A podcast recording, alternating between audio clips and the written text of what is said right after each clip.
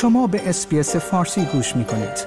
با رفتن به sbs.com.au به اخبار و گزارش های بیشتری دست خواهید یافت.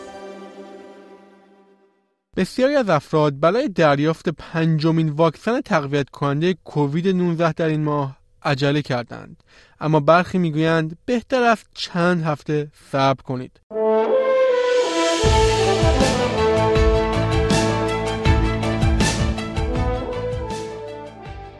جورجی ویتون 76 ساله. ماها مضطربانه منتظر بود تا واجد شرایط واکسن های دو ظرفیتی شود.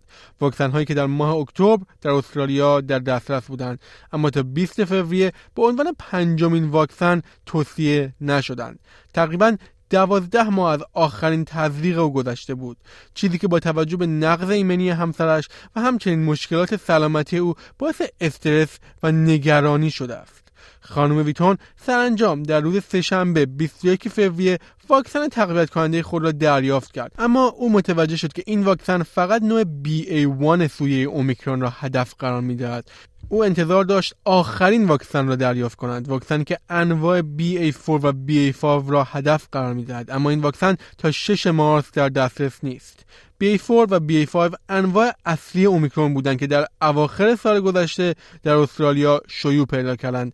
از آن زمان انفجاری از زیرسویه های جدید اومیکرون مشاهده شده است در حالی که جدیدترین واکسن دو ظرفیتی فایزر جدیدترین انواع این ویروس را مورد هدف قرار نمی دهد تصور می شود که ایمنی نسبتا بهتری نسبت به واکسن های اصلی ارائه می دهد و کارشناسان می‌گویند هنوز تزریق به عنوان یک اقدام محافظتی ارزشمند است. خانم ویتون گفت که به طور خاص با داروخانه محلی خود تماس گرفته است تا بررسی کند که آیا می تواند واکسن مخصوص BA4 یا BA5 را دریافت کند یا نه.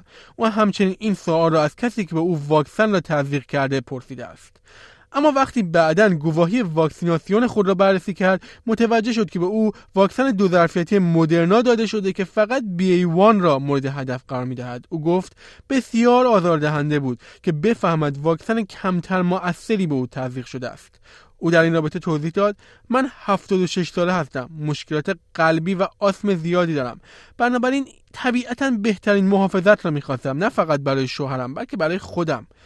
به گفته خانم ویتون بسیاری از افراد برای دریافت تقویت کننده خود در 20 فوریه عجله کردند چرا که بسیاری از آنها 9 یا 10 ماه از آخرین ابتلایشان گذشته است. خانم ویتون توضیح داد بنابراین افراد زیادی هستند که قرار است در مسیر من باشد و اکنون باید مطمئن باشیم که می توانیم واکسن قوی تری را دریافت کنیم و لازم نیست 12 ماه دیگر برای این صبر کنیم. او افزود کاری که آنها انجام میدن این است که همه افرادی که به سرعت می‌خوان واکسن تزریق کنند را در گروه درجه دوم قرار می‌دهند. خانم ویتون گفت که خوشحال می‌شد اگر دو هفته صبر کند تا تقویت کننده مخصوص گونه های جدید را دریافت کند. او گفت فقط دو هفته اختلاف بود. من می‌توانستم با خوشحالی منتظر بمانم.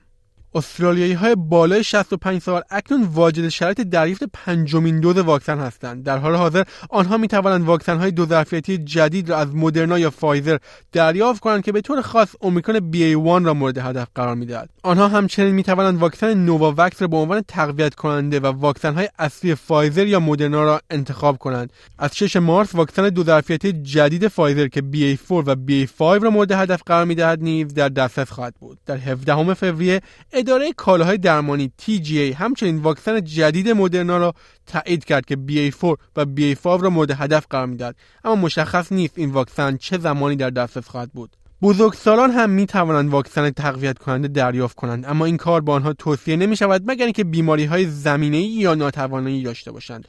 دوزهای تقویت کننده برای کودکان کمتر از 18 سال که هیچ فاکتور خطری برای بیماری شدید ندارند توصیه نمی شود گروه مشاور فنی استرالیا در ایمنسازی موسوم به ATAGI توصیه کرده است که افراد قبل از جون و حدود 6 ماه پس از آخرین دوز واکسن یا عفونت کووید 19 تقویت کننده دریافت کنند. تاور گریفین دانشیار پزشک بیماری های عفونی دانشگاه کوینزلند گفت که احتمالا تزریق یکی از واکسن های جدید به جای نسخه BA1 اندکی ایمنی بیشتری ایجاد می کند. او گفت ما فکر می کنیم که احتمالا در مقایسه با آنچه در حال حاضر در حال پخش است این واکسن ها فقط کمی بهتر هستند بنابراین احتمال بهبود جزئی وجود دارد. اما اگر مردم اخیرا تقویت کننده BA1 را تزریق کردن مطمئنا نباید احساس کمبود کنند زیرا این ایمنی ایجاد شده همچنان بسیار ارزشمند است. پروفسور گریفین گفت که او فکر می‌کند مردم باید با پزشک عمومی داروساز یا سایر ارائه دهنده های واکسن درباره گزینه هایشان و واکسن هایی که در دسترس هستند و بهترین واکسن ها برایشان صحبت کنند.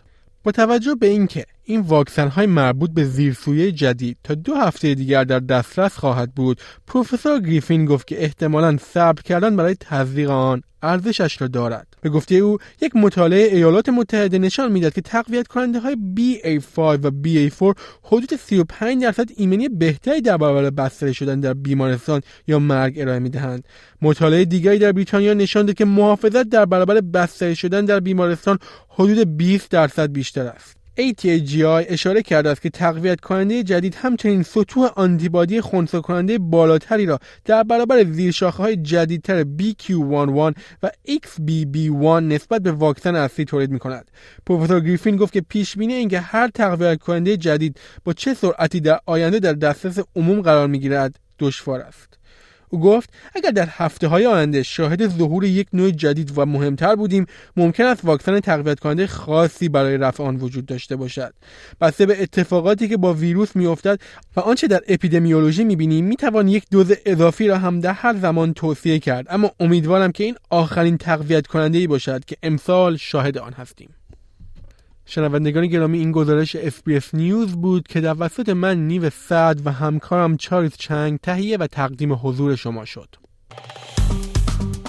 like، share، comment SBS فارسی را در فیسبوک دنبال کنید.